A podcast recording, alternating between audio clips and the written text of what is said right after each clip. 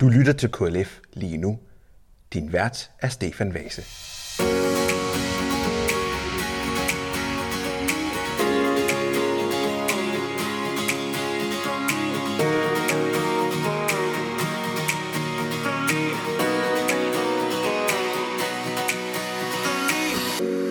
Velkommen til KLF lige nu. Mit navn det er Stefan Vase. Jeg er journalist og redaktør i KLF Kirke Medier. Og jeg har selvfølgelig også min faste gæst med. Velkommen til, Michael Arne Tak for det. Tak for det. Stadigvæk generalsekretær Ja. i Kirke Medier. Der er ikke noget og, nyt. Og rejsende i hele landet. Du kommer hele landet rundt, og det, Det skal vi jeg. også høre lidt om i, den her, ja. i, dagens, øh, i dagens udsendelse øh, podcast. Øh, Yes. Vi har... Øh, Ja, vi har efterhånden fundet et fast schema for, hvad det er for nogle ting, vi skal igennem, så vi er sikre på, at vi kommer hele, hele mediebilledet rundt. Vi har en, øh, en nyhedssektion, hvor vi skal tale om krig, breaking news og de kæle programmer. Vi har en meget sjov sag der. Øh, så har du, som jeg sagde før, været øh, landet rig rundt. Du har haft nogle øh, meget spændende møder med nogle medlemmer af DR's bestyrelse og med nogle programplanlæggere i DR. Så skal vi have en, øh, en længere snak, et, et tema om øh, nabolandskanalerne. Øh, og det er jo fordi, at, at de er jo rundet af det samme, som, som DR TV2 er rundet af, altså en, en public service ambition. Ja, det er public service kanaler øh, i, i andre lande, og de Mm. ligner det, vi kender fra DR Mm. meget. Ja. Så det giver rigtig god mening at snakke om dem. det gør det. Så har vi fået en, øh, en reaktion, noget om øh, underlægningsmusik. Det er et tema, der engang imellem dukker op, og det er så dukket op igen, og det skal vi så tale om der. Så skal vi kigge i kalenderen, og så øh, er vi formentlig kommet igennem hele mediebilledet. Lad os se, hvad der sker.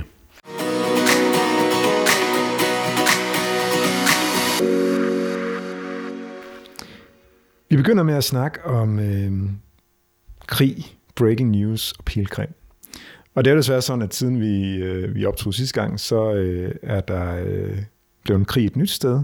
Vi har øh, før berørt øh, Rusland og Ukraine, og nu er det så øh, Israel og Gaza. Og det er ikke, fordi vi skal fortabe os i den konflikt som sådan, men der er alligevel en, øh, en vinkel, som gør det interessant for os. Øhm, vi, vi, vi har jo en ret god dialog med, med DR, øhm, og det gør jo også, at vi sådan er... Øhm, vi bliver, vi, bliver, vi bliver varslet på forhånd, hvis der sker noget i forhold til de kælprogrammer. Og det skete for to uger siden, så vidt jeg husker. Kan det ikke passe? Ja, det er lidt Halvanden- længere siden, men det, ja. var, det var, da konflikten var forholdsvis ny stadigvæk. Øh, Der fik jeg en, en besked fra, fra Lasse Baskær Jensen, som er en af direktørerne i DR, øh, som fortæller mig, at man vælger at lægge en P1 morgen ind en søndag morgen, hvor der normalt er øh, nogle af trosprogrammerne på P1. Øh, Og det vil han gerne lige fortælle os på forhånd, og det er jeg meget taknemmelig for. Det betyder meget, at vi har det der nære samarbejde, altså en, en reel dialog, hvor, hvor Danmarks Radio også anerkender, at trosprogrammerne betyder rigtig meget for rigtig mange mennesker, og at KLF er en, en vigtig spiller der til også at formidle det her. Ikke? Så, så det er jo fint nok. Øh, lige den aktuelle sag, øh, ja, endte, endte måske lidt mystisk, fordi man, man forventede, der skulle ske noget særligt i den her konflikt, og derfor lagde man pæt morgen ind. Men der skete ikke rigtig noget. Jeg hørte de der par timers pæt morgen den søndag, øh, og, og der var ikke så meget at fortælle. Så man kan sige, at det at tage breaking på forskud, at det er sådan den diskussion, vi måske har haft lidt her på kontoret, at, at hvornår er det breaking? Kan man planlægge breaking news? Ikke? Altså det er en selvmodsigelse for mig, øh, fordi breaking news netop er noget, der sker uventet, og som man bliver nødt til at forholde sig til med meget, meget kort varsel, og så bryde ind i sendefladen. Så det er sådan lidt et, et kuriosum i virkeligheden, at man planlægger breaking news. Og øh, ja, det kan vi vende tilbage til. Vi har været i, i, i kontakt med, med programchefen, som ligger puslespillet, øh, og, og det har han selvfølgelig nogle holdninger til. Men for os at se, så virker det bare akavet, at man aflyser programmer, som rigtig mange gerne vil høre, for at, fordi man forventer breaking news. Mm. Mm. Ja, ja, også det der med, at man faktisk siger, okay, vi, vi vælger simpelthen at tage, vi vælger at tage to timer ud, fordi vi forventer, at der sker et eller andet. Altså det, det, det virker jo også voldsomt. Altså så kan man altid sige, jamen kunne, kunne man så nøjes med en time, og sige, vi, vi, vi samler op senere, måske om eftermiddagen eller et eller andet. Så man kan sige, det virker også voldsomt allerede der at sige, at, at vi vælger at blokere to timer til Ja, noget, ja, der og måske man sker. kunne i princippet have, have valgt at køre P1 morgen den første time, og så have lagt det program på, man havde planlagt at sætte den den anden time. Ikke? Så ja, der er nogle ting, vi, vi undrer os lidt over, mm. det, og det er selvfølgelig noget, vi kommer til at, at, at tale med, med DR om. Øh, nu er det den eneste gang, det her det er sket sådan lige på den her måde, øh, så det er jo ikke noget, vi sådan øh, er sure over, eller, eller sådan på den måde er vrede over, men, men, men det, vi undrer os, mm. og, og den undren har vi brug for at dele med, med Danmarks Radio. Mm.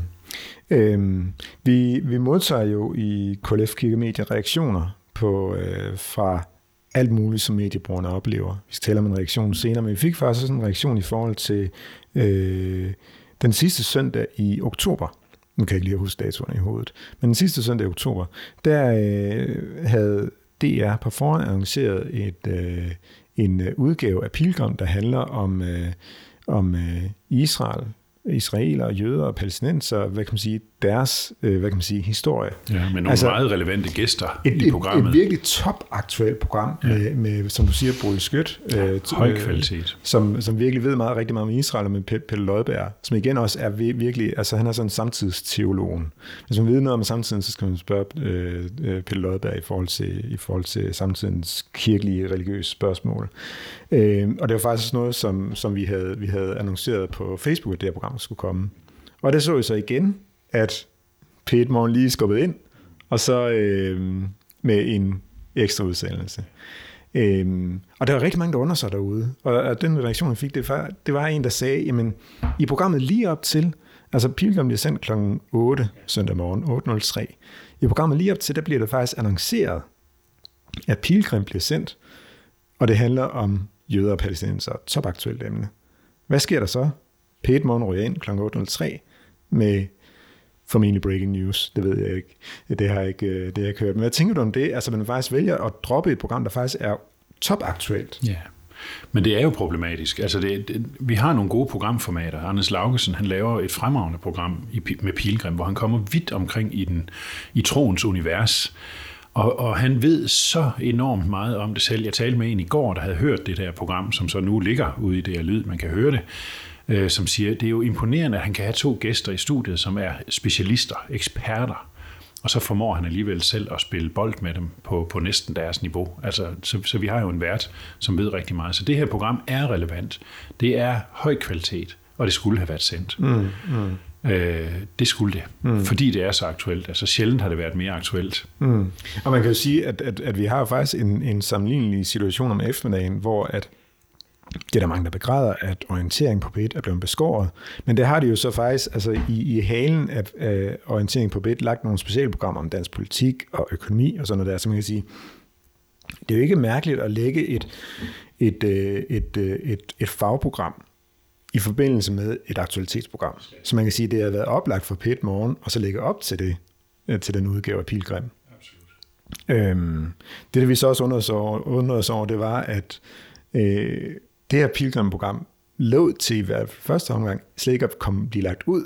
Så det var sådan lidt, det var glemt. Jamen, der skete nogle fejl. Jeg tror simpelthen, der skete nogle fejl, og det, det kan selvfølgelig ske, men det var bare uheldigt, mm. når vi havde et program, som var så relevant. Mm. Ja. Øhm, men altså nu kan jeg så sige, at nu ligger det derude. Øh, hvis man går ind på DR Lyd, skal man høre øh, Pilgrim, den her øh, udgave om, øh, om øh, jøder og palæstinenser. Ja. Det er bestemt værd, Gå ind og lyt. til. Ja. På DR Lyd. Øhm, du har haft to spændende møder øh, ja. hen over det sidste, det sidste stykke tid. Ja. Øhm, med tre medlemmer af deres bestyrelse. Ja, og man kan sige, jeg vil sige med det samme, det er jo fortrolige møder, vi har. Når vi mødes med bestyrelsesmedlemmer eller ledelse, øh, så er det jo et, et lukket, fortroligt rum. Men jeg kan godt fortælle, at vi har haft møderne, mm. øh, og jeg kan også godt fortælle, hvad vi sat på dagsordenen. Og så kan jeg ikke fortælle så meget mere. Det må lytterne også øh, respektere. Øh, fordi vi selvfølgelig har en dialog, som er meget, meget øh, ærlig og meget direkte, og derfor også øh, foregår i det der lukkede rum. Men det, det handler om for os, når vi mødes med, med for eksempel tre medlemmer fra DR's bestyrelse, så er det jo et spørgsmål om at sætte vores temaer på dagsordenen. Altså få sagt, at, at øh, Danmarks Radio skal spille en særlig rolle. Danmarks Radio skal ikke konkurrere med Netflix og, og Disney+. Danmarks Radio skal være et, øh, som en, en tidligere kulturminister faktisk så fint sagde, være et kulturelt fyrtårn. Det var Mette Bock, der lancerede den idé i forbindelse med en, med en medieforhandling. Og det mener jeg faktisk, det er i høj grad skal være. Vi har selv et billede omkring Marguerite-ruten, øh, et medlemmer af KLF, vi kendte fra et tidligere magasin, Øh, hvor vi prøver på at beskrive motorvejen som det sted, hvor det hurtige stof kører. Altså det er de store streamingtjenester, det er de store sportsbegivenheder, det er også til dels nyheder osv., og måske også store underholdningsformater. Og så har vi ved siden af motorvejen, der har vi Marguerite-ruten, hvor kulturstoffet i høj grad ligger, hvor historie, kirke, undervisning, dannelse, fællessang, alt sådan noget der ligger. Og for os er det bare enormt vigtigt, at DR i høj grad er inde på den her Marguerite-rute. Øh, så vi har taget en plakat med og givet øh, til de her tre bestyrelsesmedlemmer med Marguerite-ruten på. Så, så det handler for os om øh, at gøre det klart for mennesker, der har indflydelse på medierne, at, at vi har noget på hjerte. Mm. Øh, at det er relevant, det vi siger, og at vi gør det i allerstørste kærlighed til de medier, som vi, som vi er i dialog med. Mm. Og det øh, kan jeg bare sige, det synes jeg, vi havde en rigtig god snak om. Mm. Og vi kom ind på mange gode emner, og, og det var, der var stor lydhørighed. Så, så uden at komme længere ned i, i dybden af det, så vil jeg bare sige, at det giver mening. Vi har et slogan i dag, der hedder Dialog, der gavner siden 1926. Det er sådan et slogan, vi bruger. Øh, vi har lige trykt det på nogle, sådan nogle muleposer. Øh, og det er fordi, vi er ret stolte af, at dels at vi har en dialog. Det er vigtigt, det er vores DNA. Dels at vi kan sige, at den gavner. Det gør en forskel. Og dels at vi har været med på banen siden øh, statsradiofonien i virkeligheden øh, blev lanceret, i hvert fald året efter, der var, der var KDF på banen. Ikke? Så det her det er bare et eksempel på det. Og så havde vi et møde med, med den chef i DR, som står for det helt store puslespil. Jeg kunne godt tænke mig at se det fysisk. Det ved jeg godt, det ikke. Jeg ved godt, det ikke findes. Det, det kører digitalt. Men altså hele den store sendeplan er han, er han en af de ansvarlige for. Hvad skal sendes, hvornår, på hvilken kanal? Og jeg fik øh, et, et spændende, spændende indblik i den verden. Altså man planlægger faktisk helt op til to år frem, hvor man øh, allerede nu tænker 2025, hvad er der af store begivenheder, som der skal være plads til i sendefladen i 2025. Og jo længere vi kommer, jo tættere vi kommer på i dag, jamen selvfølgelig jo mere detaljeret planlægning er der. Og ham drøftede vi så også det her med pilgrim og øh, genudsendelser, øh, placering af genudsendelser, morgenandagten, der pludselig bliver flyttet, fordi der er sport og så videre. Alle de der emner, som handler om, hvornår bliver hvad sendt, og hvorfor ikke, mm. dem kunne vi vende med ham. Mm. Så igen var det en rigtig god dialog. Han kunne forstå os. Noget af det, som ligger mig meget på sinde, det er, når man i de der meget sjældne tilfælde er nødt til øh, at øh, flytte morgenandagten på tv, så lad være med at flytte den ind på DRTV, fordi det er der rigtig mange af vores medlemmer, der ikke får fundet, så flyt den til DR1. Altså sørg for at bruge flowkanalerne, som, som mange især seniorer har, har den mest sådan personlige relation til. Og den type dialog er bare vigtig, fordi jeg kan mærke på ham, at oh, det giver mening. Altså, øh, så det, at vi mødes med, med centrale personer i medierne, øh, det er bare med til at, at styrke dialogen og give os, øh, gøre det der dialog, der gavner, mm. endnu mere tydeligt. Mm. Ja. Øhm, kan, kan, kan, kan du sige noget? Jeg, jeg forstår godt, at du ikke sådan kan gå ned i detaljerne om, om de enkelte møder, men kan du sige noget om, altså, hvordan oplever du, at vores synspunkter bliver taget imod? Hvordan, hvordan øh, altså, kan, kan man forvente, folk der nu hører det her, at, at, at det har en effekt på et eller andet niveau? Jeg oplever i høj grad, at de mennesker, vi møder og har mødt de seneste år, altså topchefer øh, og, og, og chefer sådan på mellemniveau, de faktisk øh, kan mærke vores kærlighed, især til DR. Øh, og det er ikke, fordi vi ikke holder af TV2, det gør vi virkelig. Øh, men, men givet de vil sende nogle flere trosrelaterede programmer, så vil kærligheden blive langt større. Men, men de kan mærke, at, at vi er ægte. De kan mærke, at, at vi går ind i det her, fordi vi har et ærligt ønske om, at noget skal være godt. Øh, vi brænder for fællesskab, vi brænder for dannelse, vi brænder for demokrati. Altså, det er jo også nogle af de der overordnede begreber. Og jeg tror, at nogle af dem har et billede af KLF, så kommer de og siger Jesus hele tiden. Altså sådan søndagsskolesvaret. Amen. Ja, og det gør vi jo også, fordi det er ekstremt vigtigt for os. Men vi har også et større udsyn end det. Mm. Øh, og jeg kan sige, at i, i nogle af de her møder, der er vi faktisk blevet bedt om at komme med nogle flere analyser. Vi laver nogle analyser af, hvordan øh, for eksempel trostoffet er dækket, eller hvordan tv-gudstjenesterne fungerer. Og der blev vi simpelthen spurgt om, kunne I ikke lave en analyse øh, på det og det? Og det synes jeg er meget øh, stor anerkendelse. Altså, det er jo fordi, de, de tillægger det, vi laver, en, en reel værdi. Mm, mm. Så jeg føler, vi bliver i høj grad både respekteret og hørt. Øh, og vi får ikke altid vores vilje. Øh, vi havde en snak med med den chef hos DR, der er ansvarlig for, for tro på tv. Og, øh, og hun siger, at nu øh, det er jo rigtig godt, nu har vi fået de der seks sommergudstjenester, det var et godt og spændende eksperiment, og, og alle er glade, Domkirken i København er glade, og vi er glade, og de er glade. Ja, siger jeg så, og øh, så siger jeg til, til programplanlæggeren, så kan du godt lave plads alle søndage fremover, fordi det er jo vores ambition, at vi skal have gudstjenester alle søndage året rundt. Alle søndag helligdage. Ja, det sagde jeg også. Det sagde jeg også. Jeg deler ambitionen i to. Lad os så få alle søndage først, så tager vi alle de små helligdage bagefter. Og der fik jeg faktisk lige den ikke fra den chef der, der står for det, og siger, det, det er en god ambition, og den deler mm. vi faktisk. Mm. Så der er lydhørhed, og der er reel interesse for det, vi kommer med. Mm. Nu kan jeg også høre, at du er politiker. Ja. Jeg, jeg stillede jo to spørgsmål. Gjorde du virkelig det? Ja. Øhm, og så vil jeg gerne gentage spørgsmål nummer to. Øhm, kan folk, der nu lytter den her, øh, lytter til din oplevelse og de, de møder, du fortæller om, øh, hvad kan de forvente af betydning for dem som almindelige mediebrugere? Altså det er, jo, for os er der jo en klar ambition om, at trostoffet skal styrkes. Altså, så det er, jo, det er jo i virkeligheden det, vi, vi har kæmpet for i, i næsten 100 år. Og derfor er det vigtigt, at vi får gudstjenester hver søndag. Derfor er det vigtigt, at vi får dækket helligdagene. Vi talte også om et, vi talte om før søndagen, som måske skal redefineres. Vi talte om, øh, nu kommer vi til at snakke nabolandskanaler om lidt, men vi talte om det her med, at man på tysk tv har sådan en lille bitte program op til alle helligdage, der lige fortæller, hvad er det her egentlig for en helligdag? Hvorfor har vi den? Den fik jeg lanceret, og den blev noteret i en, i en notesbog undervejs. Øh, så det, de kan forvente, det er, at trostoffet hele tiden bliver øh, holdt fast. Mm. Altså, at, at, at øh, medierne bliver holdt fast på, at det her det er vigtigt. Og at vi aktivt er med til at udvikle på det, så det bliver så godt som overhovedet muligt. Mm. Det kan de forvente. De kan forvente, når vi kommer med en rapport om, hvordan tv-gudstjenesterne fungerer på DR, at så bliver der ændret noget til det bedre. Mm. Det er en rimelig forventning, de skal have til os. Det er derfor, de skal bakke op om KLF. Det er derfor, de skal være medlem af KLF. Det er for at styrke lige netop det arbejde. Mm. Ja, man og det er et politikersvar. Det, det, det, det var et meget direkte svar, så tak det var godt. Det. men, men, men, men, men, men altså, der ligger jo også i det, at altså, øh, der er jo ikke andre interesseorganisationer, der taler om de kirkeprogrammer. Ingen. Nej. Nej. Og der er ingen andre, der har så tæt en relation til medierne, som vi har. Mm. Øhm, en sidste ting, jeg har lyst til at spørge til, altså den, den her generelle fornemmelse, du har af, af den gode dialog med DR. Øh, oplever de også KLF som øh, savlige og faglige? Absolut. Og jeg synes, vi har nogle virkelig savlige og faglige dialoger. Altså, jeg oplever det gensidigt. Jeg oplever, at de spiller ind med ærlige tanker og overvejelser omkring trostof, for eksempel, og, og åbner op. Og det er også derfor, møderne jo er fortrolige, ikke? fordi vi får jo nogle informationer, øh, de betror os nogle ting, som, som de ikke vil have ud i, i det åbne endnu, fordi det er planer, det er tanker, det er idéer.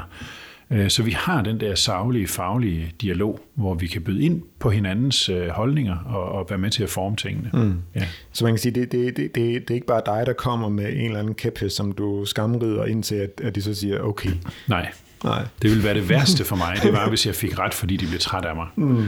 Øh, det er ikke der, vi skal være. Vi skal være der, hvor vi sammen med medierne udvikler det her stofområde til det bedst mulige. Hmm. Øhm, inden vi gik i gang, der øh, talte vi lige kort om øh, gift ved første blik. Yes. Det, det, det, det, det, det, det er jo sådan lidt, lidt sådan en, en, øh, et tilbagevendende smertens barn. Øh, har før i tale til det her med, altså, at det her er en devaluering af ægteskabet, det her med, at man øh, laver arrangerede ægteskaber. Øh, du har jo tvunget dig selv til at se øh, den seneste sæson. Jeg ved ikke, hvilket sæsonnummer vi er ude i. Øh, 9. tror jeg. ja. Hvordan kan det egentlig være, at du tvang dig selv til at se mm. det? Ja, men det er, der, det er der et par grunde til. For det første vil jeg lige sige, da, da Gift ved første blik blev lanceret, der er det rigtigt, der var vi ude med en ret hård kritik øh, fordi vi mener, det devaluerer ægteskabet, og fordi der på det tidspunkt var præster også involveret i programmet, og dermed blev det sat ind i en kirkelig kontekst. Og det var vi meget kritiske overfor. Og det er vi stadig. Det vil jeg bare sige lige med det samme. Det er vi stadig. Vi er stadig kritiske over for formatet. Det har ændret sig. Øhm, og meget, hvis jeg skal prøve at være objektiv, så har det ændret sig til det bedre. Jeg synes stadigvæk, det er et etisk meget udfordrende programformat, og det kan jeg lige vende tilbage til. Så øh, ja, jeg er inde i en fase, hvor jeg sådan øh, indimellem, når jeg sidder derhjemme om aftenen alene, og min kone er på arbejde, ser ting, jeg ikke har lyst til at se. Og det er sådan helt bevidst valg. Jeg har set stand-up, jeg har set Landmand søger kærlighed, jeg har sågar set Bachelorette øh, et par afsnit. Programmer, som jeg absolut ikke gider se øh, har jeg valgt at se nogen af og stumper af, øh, for simpelthen at, at udbrede min viden om, hvad er det egentlig for nogle programmer. Og det tror jeg faktisk sådan burde nok være lidt pligtstof for mig at gøre en gang imellem øh, fordi det er virkelig noget, jeg ikke har lyst til at se. Men jeg valgte, da den nye sæson blev præsenteret, og hvor man havde ændret på nogle af, af sådan de grundlæggende greb i, i Gift ved første blik, så valgte jeg at sige, okay, jeg ser de her, jeg tror, der er otte afsnit. Altså det er, sådan, det er overkommeligt. Øh, man kan kæmpe sig igennem det, når man vil. Øh, for at kunne øh, være skarp på dialogen stadigvæk. Det er ikke nemt at, at skyde skarpt efter et program, jeg så for hvad, 8 år siden, 9 år siden, ikke, da det blev lanceret. Vi er nødt til nogle gange at, at blive ajourført. Så derfor valgte jeg at se det. Altså, altså, altså min, min, min, min, min, mit minde om gift ved første blik, det er, øh, at jeg sidder og kommenterer. Det, det, det er ligesom at se den virkelige udgave af den her øh, tv-komedieserie med Frank Vam og Kasper Christensen, ja. der hedder Kloven. ja. Har, ja, man, har du også man, den oplevelse af det? Ja, man har brug for en, en dygtig fysioterapeut bagefter. ja, øh, jeg ved ikke, om det er, fordi jeg sidder og kommenterer, men jeg bliver ked af det, når jeg ser det. Mm. Øh, og det er fordi, at... Øh, hvis jeg skal sådan prøve at sige det så kort som muligt. Her er der øh, 10 mennesker, som går ind i et program med en ærlig, og det tror jeg virkelig på, en ærlig ambition om at finde kærligheden. Øh, og det er jo også det, præmissen er for programmet. Det er jo eksperter, og nu siger jeg det sådan næsten, så man kan høre anførselstegnene. Øh, og det, det er ikke, fordi jeg anfægter deres ekspertise, men det er ikke, det er ikke ja, det er eksperter, der skal sætte par sammen efter bedste evne. Problemet er, at parerne ikke bliver sammen. Altså igen, så har vi en skilsmisserate her på 80. Øh, det er jo langt højere, end skilsmisseraten er ude i samfundet omkring os. Det virker ikke. Præmissen fungerer ikke.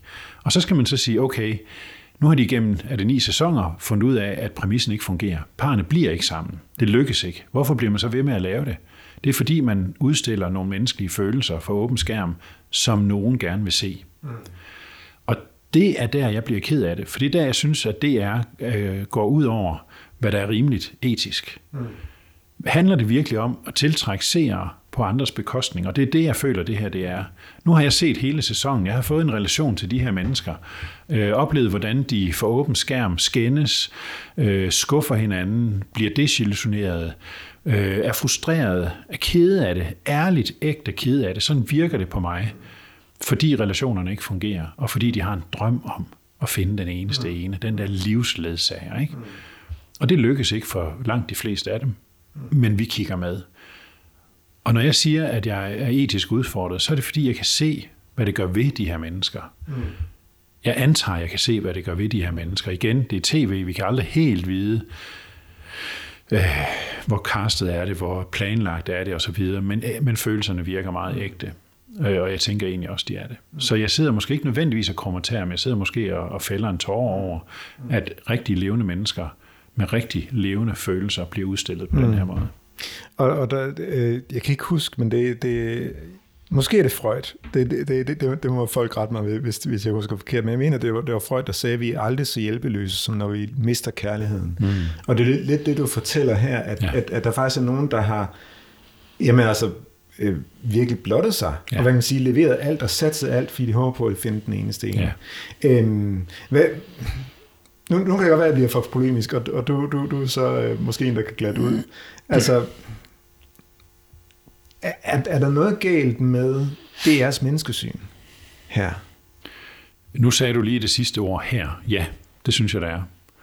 Øh, jeg synes ikke generelt, der er noget galt med DR's menneskesyn. Jeg, fakt, jeg synes faktisk, DR generelt har en høj etik, et ønske om en meget høj etik i hvert fald, øh, også har et godt menneskesyn, og også forsøger på at, og, øh, at føre den ud i livet gennem alle de programmer, der bliver lavet. Så det vil jeg faktisk gerne anerkende. Men her, ja, det synes jeg. Jeg synes, der er noget galt med DR's menneskesyn her, fordi jeg synes, det er en helt unødvendig udstilling af ægte levende menneskers mm. ægte levende følelser og drømme og håb, som bliver knust for åben tv. Mm. Øh, og det har jeg simpelthen ikke brug for at se, og jeg synes heller ikke, de mennesker har brug for at udstille det. Mm.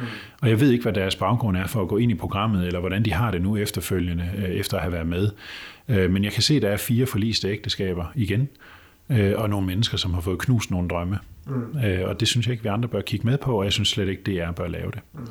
Så uanset hvor mange seere der er, så bare øh, sig, at det her det var sidste sæson. Mm. Præmissen er, at man har eksperter til at sætte par sammen, så de kan finde kærligheden. Det lykkes ikke. Mm. Stop.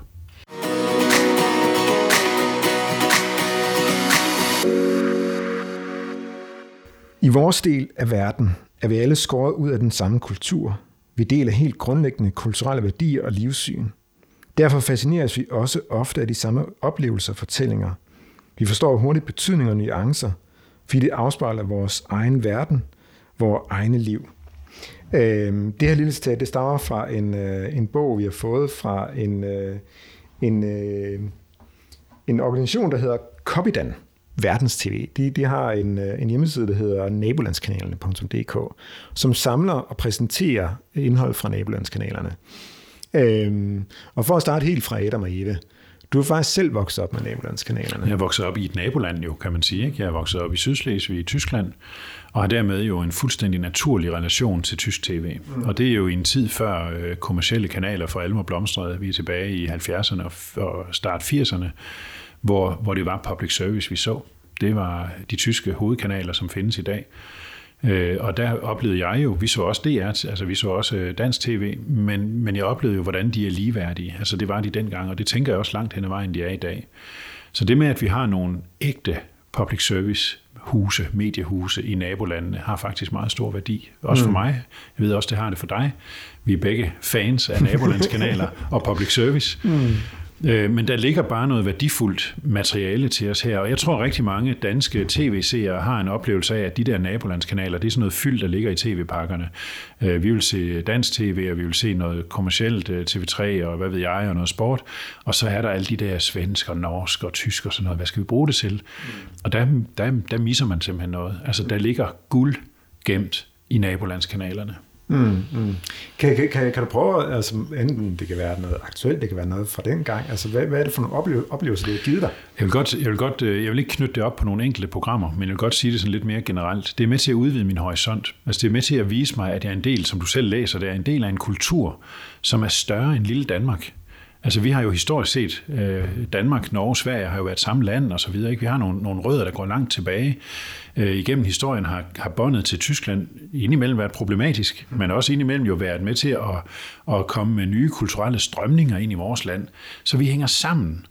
Og når jeg ser programmer på nabolandskanalerne, så får jeg faktisk den dag i dag den oplevelse af, at her er noget, jeg kan spejle mig i. Mm, mm. Hvis jeg ser et, det kan være et trosprogram, det kan være en dokumentar, det kan være en tv-serie, jeg har lige set Babylon Berlin, en, en fremragende, synes jeg, også lidt udfordrende måske, men fremragende tysk tv-serie, så får jeg en oplevelse af, at jeg er en del af en større kultur, som ikke er amerikansk. Mm. Fordi jeg tror, at danskere i høj grad spejler sig ind i en amerikansk kultur, men det er ikke vores kultur. Vores kultur, den foregår her rundt om Danmark, i Norge, Sverige, Tyskland, England i hvert fald, sådan mm. meget snævert defineret. Så jeg får den der oplevelse af, at, at det er med til at danne mig som menneske. Det er med til at cementere den øh, forståelse, jeg har af, hvor min egen kultur kommer fra. Og det er der masser af eksempler på. Øh, og jeg synes, øh, dem, der lytter med, skal gå ud og undersøge det selv, for jeg tror, mm. de vil få samme oplevelse. Mm. Mm. Altså, jeg har faktisk en, en i min omgangskreds, der er rigtig glad for at se... Øh, øh, NDR, det er sådan en, øh, ja. det, det er sådan en ekvivalent til, til, til, til vores TV2-regioner, men bare med meget større budget. Det er en stor, det er en altså, stor altså, region. Ja, det, det, det, det, det, det er virkelig en, en tv-station, der har virkelig nogle muskler. Ja, det er det. det er en stor. Øh, og jeg ved ikke, om de, de, de er sammenlignelige med ja, TV2 eller et eller andet. Altså, det, det, det er virkelig nogen, der har nogle, der har nogle muskler til, til at producere noget godt fjernsyn. Og, og han er også meget glad for CZDF, som jo er, som jo er den, den anden store landsdækkende tv-station i Tyskland. Så er der også uh, øh, RD, ja. uh, som, er, som, er den, som er mere, uh, hvad skal man sige, delstatsorienteret. Mm, ja, ja. Men, men, men, men altså, og jeg kan sige for min egen del, jeg har faktisk nogle gange gjort det, at hvis, hvis jeg synes, at de danske uh, tv-nyhedsudsendelser uh, virke lidt for, øh, for usigelige. Jeg synes faktisk, det var meget sjovt at se. Altså, jeg har både set uh, tyske nyhedsudsendelser, lige holdt øje med tv-programmet, hvornår, hvornår kommer de, set de svenske nyhedsudsendelser, de norske nyhedsudsendelser. Og jeg synes faktisk egentlig, det er noget, der er rigtig, rigtig, rigtig godt. Specielt også, altså, når, når vi har valg i de forskellige lande. Hvis man tænker, okay, jeg kommer simpelthen ikke nok i dybden med, med de parlamentsvalg, der er i, i Norge, i Sverige, i Tyskland, jamen så er det faktisk en stor fordel at prøve at skifte til, til de respektive landes øh, kanaler. Og lige for at være konkret, vi har allerede nævnt ja, ZDF, RD. Man kan også nævne SVT, som er, som er den Mm. svenske service NRK i. Norge. Og NRK i Norge. Ja. Øhm, Vi har også en finsk, den hedder Yle, Ja. øh, men der er sproget lidt en barriere. Jamen, jeg tror, altså, det, det, det, det er jo derfor, at, at hvad kan man sige, vi afgrænser det til Ja, at tale præcis. om de norske, svenske og Præcis, men tyske. hvis vi ser på Norden, så er der også nogle andre, men, men de er vanskelige for os. Mange kan nok godt forstå norsk i et eller andet omfang. Måske har man tysk på et fornuftigt niveau, og, og så videre, svensk. Ikke? Ja. Og så var Lige netop det, du siger med valg. øh, Da der var valg i Tyskland sidste gang, der fulgte jeg det udelukkende på tysk tv, fordi der fik jeg virkelig indblik i mange af de der spørgsmål, der har rejst sig under en valgkamp og så videre. Øh, Så der føler jeg, at jeg blev bare væsentligt bedre orienteret, end jeg gjorde på dansk tv. Hvad- hvad- Hvordan synes du egentlig, altså, kan du se forskel på, hvordan at, at tysk tv, det, er- det, det er en lille tangent, men, men vi kan lige prøve at se, hvad der sker ved det. Kan, er, er der forskel på, hvordan at tysk tv dækker tysk valg, sammenlignet med, hvordan dansk tv dækker dansk valg? Åh, oh, det er jo et godt spørgsmål. øh, øh, ja, du har ikke givet mig chancen for, for, for at tænke over det. Øh, Jeg synes, øh, nej, men altså selvfølgelig er der nogle paralleller. Altså der er nogle overordnede dagsordner, som bliver dækket. Øh, Hvis du har spurgt, om der er forskel på, hvordan tysk tv dækker et tysk valg, og dansk tv dækker et tysk valg, så er der stor forskel. Jamen så er der rigtig stor forskel der.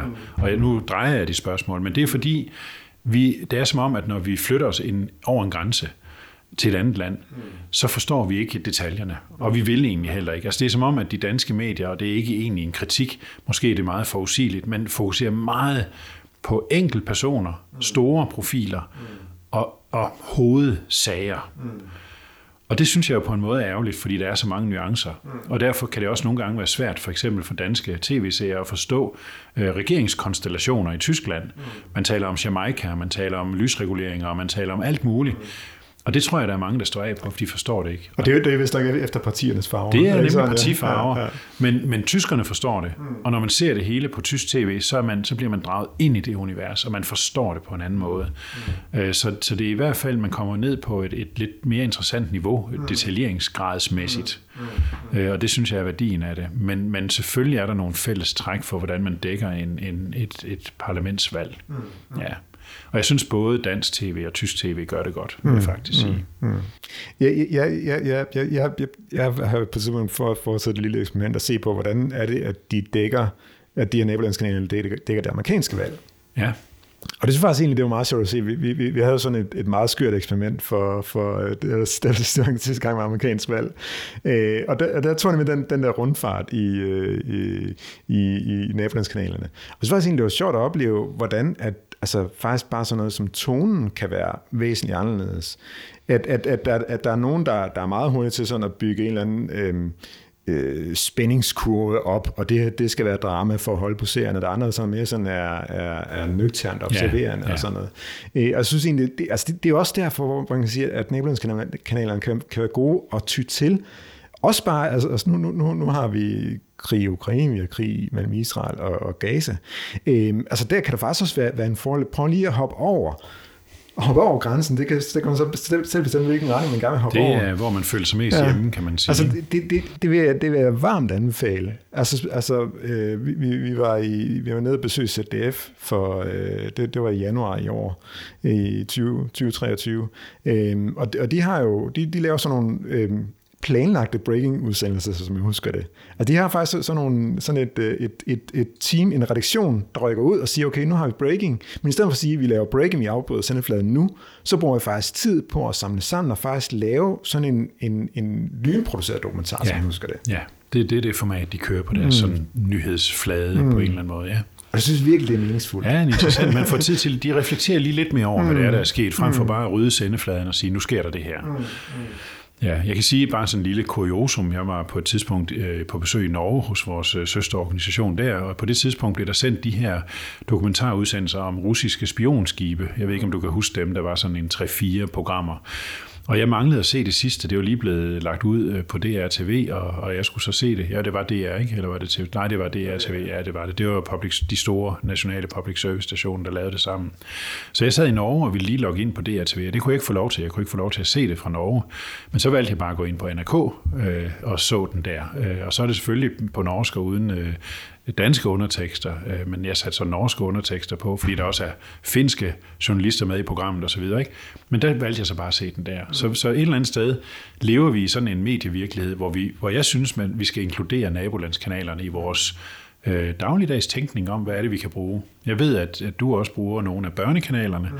derhjemme hos dine børn, øh, de, de tyske og de svenske mm. øh, børnekanaler, og får noget godt ud af det. Mm. Så, så det er sådan lidt et overset øh, felt på en eller anden måde.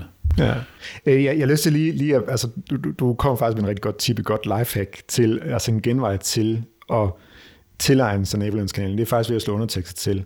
Det, det er ikke altid, at man kan få danske undertekster. Det, det kan man på nogle programmer. Men uanset hvad, kan du altid få altså, altså, landets, må, egne. landets eget øh, sprog som ja, undertekster. Det, det er, er faktisk, faktisk en stor hjælp. Det er en hjælp. Så, så, så altså, altså, på den måde kan det, kan det nemmere forstå en tysk udsendelse, hvis vi får den tyske tekst samtidig med. Det kan det også være nemmere at forstå både den svenske og den norske tekst. Øhm, og som du siger med, med, med, med, med, med børnekanalerne, altså hvis man engang imellem er lidt træt, det kan være, øh, nu bare som hvad jeg lige kan finde på, hvis nu onkel Reje er, er, bliver sendt på Ramachan, der ved alle, der lytter med her nok, at, at det, det har, vi har lidt anstrengt med onkel Reje. Men hvis der så er onkel så kan man skifte til Kika, det tyske øh, børnetv, som er et samarbejde mellem ZDF og... Øh, der, der, der er to public service broadcaster, der samarbejder om Kika. Og så er der SVT Barn, som er den svenske børnekanal, og så er der NRK Super, som er den norske øh, børnekanal. Og jeg synes virkelig, det kan være helt fantastisk at hjælpe ens børn derover og se, jamen her er der faktisk også noget, noget, noget børneindhold af høj kvalitet, fordi altså det, det, det er jo en anden kæphest, som, altså, som jeg også nogle gange altså, tager op. Altså, hvorfor lader man ens børn se YouTube, når det faktisk er et rigtig godt public service alternativ? Det er også derfor, at, at, at, at det, jeg har lavet minisjang, altså et, et, tilbud målrettet de helt små børn, så vil altid diskutere, om, om de skal sidde med en skærm. Hvis de endelig skal sidde med en skærm, så er det så alt bedre, at, at de sidder med minichang, i stedet for at skulle være havne i et eller dybt hul, som, som YouTubes algoritme laver. De skal ikke sidde med skærm, men hvis de gør det, ja, så er det bedre. Så er minichang et bedre bud. Ja, og, og du siger også noget meget vigtigt her. Det er jo også med til at danne dine børn, at mm. de ser svensk og tysk mm. og norsk indhold. Altså, så mm. får de jo den samme oplevelse, jeg havde mm. som barn at, at der er en, en større kulturkreds omkring os, som mm. faktisk er en del af vores ja, vores virkelighed. Og så er det virkelig også en god måde at tilegne sig sprog på. Enig. Der er øh, kun plusser. Ja. Der er ingen jeg, minuser. Jeg, jeg, jeg, jeg, jeg gik i klasse med en, der, der voksede op i Sønderjylland, og han var blændende til tysk. Og det var, fordi han set meget tysk fjernsyn. Så det er en rigtig, rigtig god idé at lade, lade sine børn kigge på det. Det jeg så også synes er interessant i forhold til Nabolandskanalerne, inden vi sådan runder den her snak af, det er jo de kirkelige programmer. Yeah. Øhm, vi, vi, vi, vi kigger jo, øh, det er sådan et, et, et lille, eller en ting, jeg er sådan meget optaget af, sådan op til december og jul. Hvad er det for nogle øh, programmer, som DR sender, TV2 sender. Mm-hmm. Det kommer jeg til at tale om i næste udgave af den her podcast. Mm, det gør vi. Øhm, og, og hvad er det for nogle ting, som nabolandskanalerne sender? Øh, jeg har haft nogle fantastiske øh, oplevelser i julen med, med, med en, altså en, en meget, meget dejlig koncert med den svenske sangerinde Carola, som synger øh, svenske julesange, julesalmer, synger øh, Christmas carols og de amerikanske julehymner og salmer. Og simpelthen, det var, det var den mest fantastiske oplevelse, jeg fik der. Og det er noget af det, man får, som man nogle gange kan tænke, jamen kunne dansk tv ikke sende en, en, en julekoncert med Carola. Ja, nogle ting, vi godt kunne ønske os, var, var lidt mere fremtrædende i, det danske, mm, i den mm. danske sendeflade. Ja, ja. Ja. Øh, og, og, og det samme gør jeg også i forhold til påsken. Og så har øh, øh, nabolandskanalerne jo også, jo også øh, faste tronsprogrammer. De sender rigtig mange gudstjenester. Øh, igen, og på at snakke om gudstjenester året rundt. Så længe vi ikke har gudstjenester på alle sønner hele dage, så øh, CDF sender øh, gudstjenester alle sønner hele dage øh, kl. 9.30. Og der tager vi jo faktisk på en lille studietur inden så længe. Det kommer til at snakke om i januar ja. i podcasten. Så, her, så det kan I glæde jer til. så der er rigtig mange cliffhanger her. Yes. Øh, der er også øh, ja, et, et sådan før søndag program på tysk TV, der hedder Das Wort zum Sonntag, tror jeg. Det lyder rigtigt. Var det rigtigt udtalt? Ja, jeg godkender det. så, så altså, der, der er virkelig nogle, nogle, nogle ting, der er kommet efter os, og specielt ja. i forhold til højtiderne. Det er super interessant. Så smid de der kommercielle kanaler ud af din tv-pakke og ryk øh, nabolandskanalerne tættere på. Ja. Det er mit tip. Ja. Og, og, og, og spørgsmålet er, skulle vi lige gøre opmærksom på et, et, lille, et lille initiativ, der er på vej, som lige kunne tease for her? Ja, jeg ved godt, hvad du tænker på. Øh, ja, det kan vi godt. Det er, det er en gave til vores medlemmer. Ja, det er det. Til alle medlemmer af KLF. Øh, det kan godt være, at vi skal nævne navnet på den samarbejdspartner. Det, det er lige, en, det er lige en, en postgang for tidligt. Men, men vi, som I kan høre, så er vi meget begejstrede for, øh, for public service generelt, det ved I, også for public service hos nabolandskanalerne. Så derfor har vi et tilbud på klar. klar. Ja. Snart klar. Ja, det vi har gang i, det er jo faktisk sådan en lille buket af medlemsfordele, øh, så det lancerer vi senere. Men øh, en af de fordele, det er et samarbejde med en udbyder af tv-pakker, altså af sådan en, en, en, det kan være en lille boks, det kan også være noget, man installerer via en app på sit øh, smart-tv, øh, hvor man har adgang til de mest afgørende vigtige kanaler, nemlig blandt andet nabolandskanalerne, øh, men selvfølgelig også nogle af de kanaler, man ellers sådan bruger og kender. Så det er et meget billigt øh, alternativ til de dyre tv-pakker, som vi måske sådan kender fra UC eller nogle af de andre store mm. udbydere. Og, og, og det får man så en rabat på, hvis man mm. er medlem af KLF. Ja, det kan vi godt røbe. Så hvis man ikke er medlem, så skynd at blive medlem på medlem.klf.dk. Man kan spare sit, sit kontingent hjem ved at have det her abonnement. Mm. Altså, altså i hvert fald for dem, der, der, der bruger en, en tv-pakke fra alle mulige andre udbydere for at få DR, TV2, mm. nabolandskanalerne, så er det her et rigtig, rigtig godt øh, alternativ. Og for at sige det, det er også et godt alternativ, eller et godt ekstra køb for dem, som har øh, streaming, for eksempel på Apple TV eller noget tilsvarende, hvor man jo ikke har adgang til nabolandskanalerne, mm. så er det her muligheden for at mm. få det. Mm til en god pris. Og, og så vil jeg sige, at, at DK4 er også med i den pakke, mm. den mhm. tv-pakke. Som jo og, også er et godt sted at kigge. Ja, og, og det definerer sig så faktisk som uh, kommersiel public service. Mm. Med rette. Så, så det er jo virkelig en interessant pakke, plus også det her med, altså, altså de danske, uh, langt de fleste, vil jeg så sige, langt de fleste af dem, der laver de her tv-pakker her, de har mellem 4 og 8 nabolandskanaler i øh, deres tv-pakke. Den her udbyder, som jeg nok skal nævne navnet på, I, får det i, i, en senere, i, på, i en senere podcast, de har faktisk alle nabolandskanaler. Så, så når, jeg, når jeg før talte om, om nabolandskanalernes børnetv, det er faktisk kun i den her tv-pakke her, man, man finder de her. Det er også kun i den her tv-pakke, man finder NRK2, man finder NRK3, man finder øh, SVT har to sådan... Øh, øh, dokumentarkanaler, øh, øh, som er sådan dybdegående kanaler. Den ene hedder SVT 24, den anden hedder Kunskabskanalen. Og det er virkelig også bare nogle, nogle, øh, nogle kanaler, man skal sig selv at se. Så der er virkelig meget spændende på vej. Så det bliver nemt at få adgang til tv-kanalerne fra ja. nabolandene mm. inden så længe. Hvis man er medlem af KLF. Selvfølgelig, men det er man men jo. Det, det er man, hvis man hører det her. Og ellers er man for meget velkommen.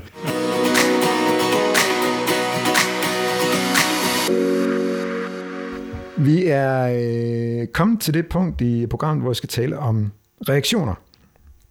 Øh, vi, vi, vi er jo utrolig glade for alle de reaktioner, vi får. Man kan skrive ind på vores hjemmeside klf.dk-reagere. Øh, man kan også ringe herind og sende en mail, hvis man ikke er så tryg ved at bruge. Eller skrive en kommentar ja, på Facebook, ja. man har lyst til. Man er meget velkommen til det. Øh, det har Svend gjort. Han har set et, øh, et program på DRTV, der hedder Min Verdenshistorie.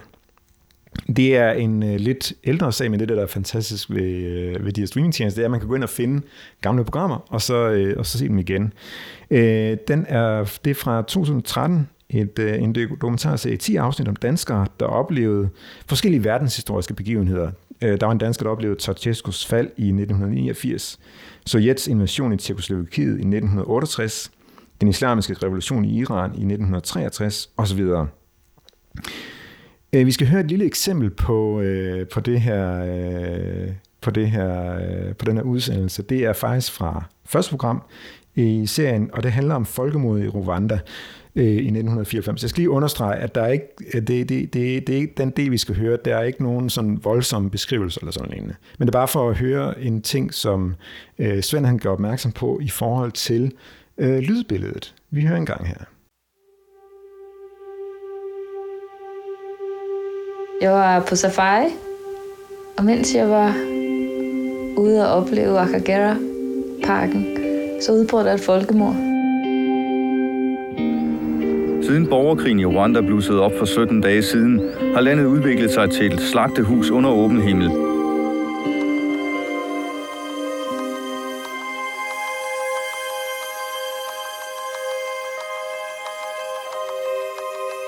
Nogle gange fik jeg en kontakt med unge mænd, Flere af dem havde store machetter i hånden, hvor de sådan stod med og holdt fast i skaftet og slog bladet ned i deres egen hånd med et ret bestemt udtryk i øjnene. Hjælpearbejdere siger, at op mod 500.000 har mistet livet. Alene i hovedstaden Kigali er 60.000 dræbt. Ja, og det, det tror jeg ikke, vi behøver så at høre mere.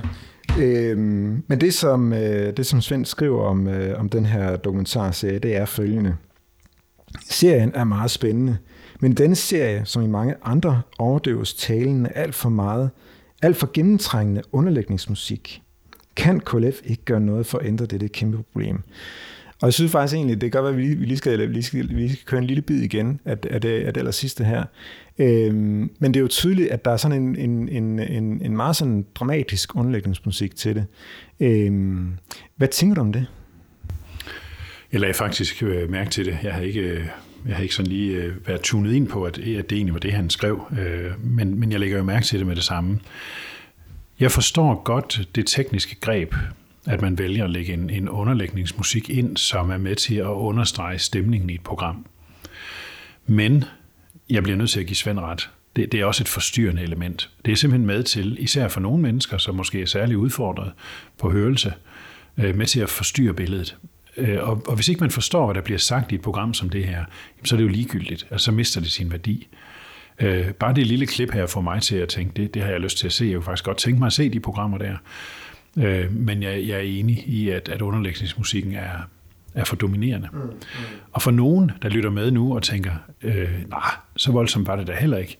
Nej, øh, nogen kan sagtens abstrahere fra det. Nogle er gode til det, og andre er ikke ret gode til det. Mm. Og her synes jeg, vi bliver nødt til at tage hensyn til, til dem, der er udfordret på det. Mm, ja.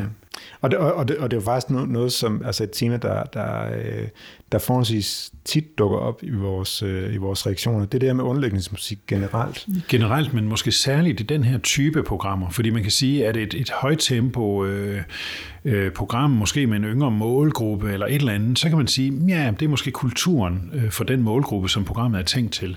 Men så skal man jo også øh, acceptere, at kulturen for den målgruppe, som det her program er tænkt til, er en anden. Mm. Øh, og derfor bør man i høj grad, øh, jeg siger ikke, at den ikke skal være der, så skal den i hvert fald dæmpes væsentligt mere. Mm. Øh, så skal det virkelig være under underlægningsmusik, øh, så det ikke forstyrrer oplevelsen af, hvad der bliver sagt. For det synes jeg faktisk, der er passager øh, i det klip, du, du viser her, hvor, hvor, det, hvor det kan være svært at høre, hvad der bliver sagt. Mm, mm. Jamen, man, man kan jo godt høre den her, altså, altså jeg, jeg får sådan lidt associationer til en eller anden amerikansk actionfilm. Ja, når jeg hører den eller science fiction-agtigt. Altså, der, der altså, er sådan et eller andet, ja. Altså, det, det, det virker ikke, altså, vi er enige om, altså, altså det, det, kan godt, det kan godt være der, men behøver at være så højt. Øhm, og, og det er jo, altså, og som du også siger, jamen, der kan, jo, der kan jo være programmer, der, der er direkte henvendt til, til en yngre, yngre målgruppe. Og der kan man sige, det, det, det, det, det er jo en del af den måde, som, som den, den målgruppe modtager indhold på. Men, men hvis, det er nogle, hvis det er nogle mere brede programmer, så er der vel en, en god lydbalance. Ja, og jeg, jeg tænker sådan lige, at det man måske kunne gøre her, det var at dæmpe øh, baggrundsmusikken, når der bliver talt. Mm. Så kunne den i virkeligheden godt, der er jo en passage, hvor der ikke bliver sagt noget. Og der tænker jeg, fint, at der er en baggrundsmusik, der skaber en stemning. Mm. Men så dæmp den, når der bliver talt, så, så de to ting ikke konflikter med hinanden. Det tror jeg måske vil være mit bud på det, fordi jeg kunne også godt, jeg kunne også godt være bange for, hvis man bare fjernede den, at, at man også fjerner noget dynamik fra programmet. Mm. Fordi musikken betyder jo noget. Det er jo ikke, det ved vi også, når vi ser en, en spændende film. Der er jo brugt rigtig mange kræfter på at lave filmmusik, fordi musikken er en del af oplevelsen. Og det vil jeg egentlig sige, det er det også, selvom det her det er en dokumentar, det er ikke en spændingsfilm, så kan det blive en del af oplevelsen. Det kan være med til at styrke vores sanser og fokus på det, der sker. Mm. Men det må ikke forstyrre talen, fordi så mister vi pointen. Mm. Ja. Så jeg giver Svend ret. Der, skal, der burde gøres noget ved det her.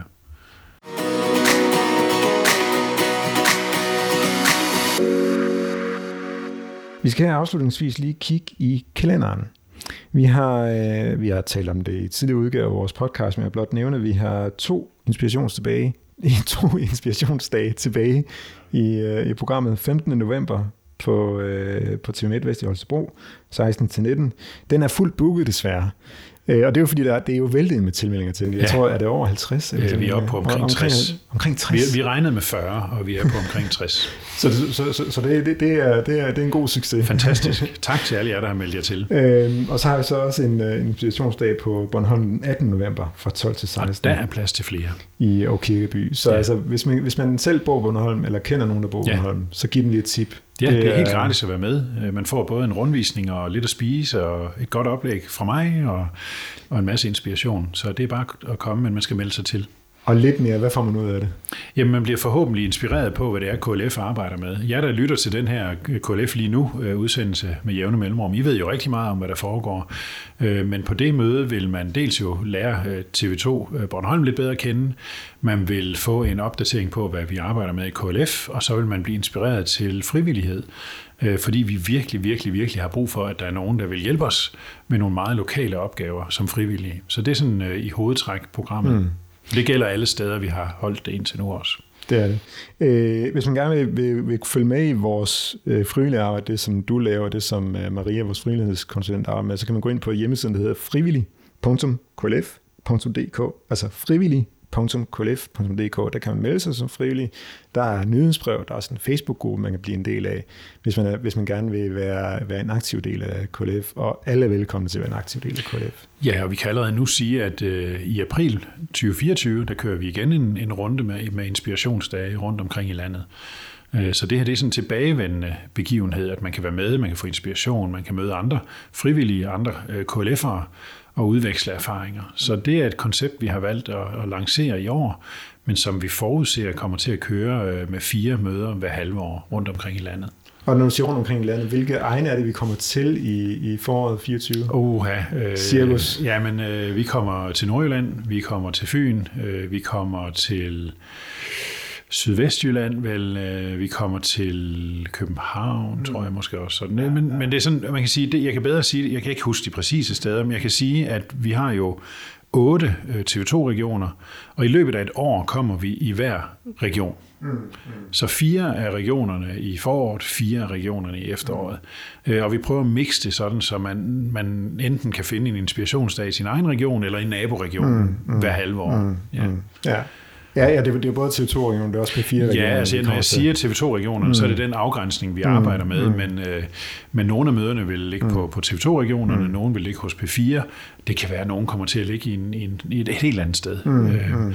mm. Så det er bare for at sige rent geografisk, så kommer mm. vi alle steder i løbet af et år. Mm. Og som du siger, det, det er ikke fordi, man så ikke er velkommen til at komme til et til, et, til et møde i en naboregion. Nej, nej, man, man skal bare melde sig til. Og man må komme til alle de institutioner, man har lyst det, til. Det, man er velkommen. Godt. Øhm, vi er ved at være færdige, Michael. Vi har været godt nok igennem mange ting. Både, mange både de spændende helt, ting. Både de helt store følelser, de helt ja. små følelser, de helt store begivenheder, de helt små begivenheder. Og det er det, som vi, vi prøver på at komme her i vores, øh, i vores lille mediepodcast. Yes. Ja. Tak fordi du kom. Det var en fornøjelse. Vi høres ved.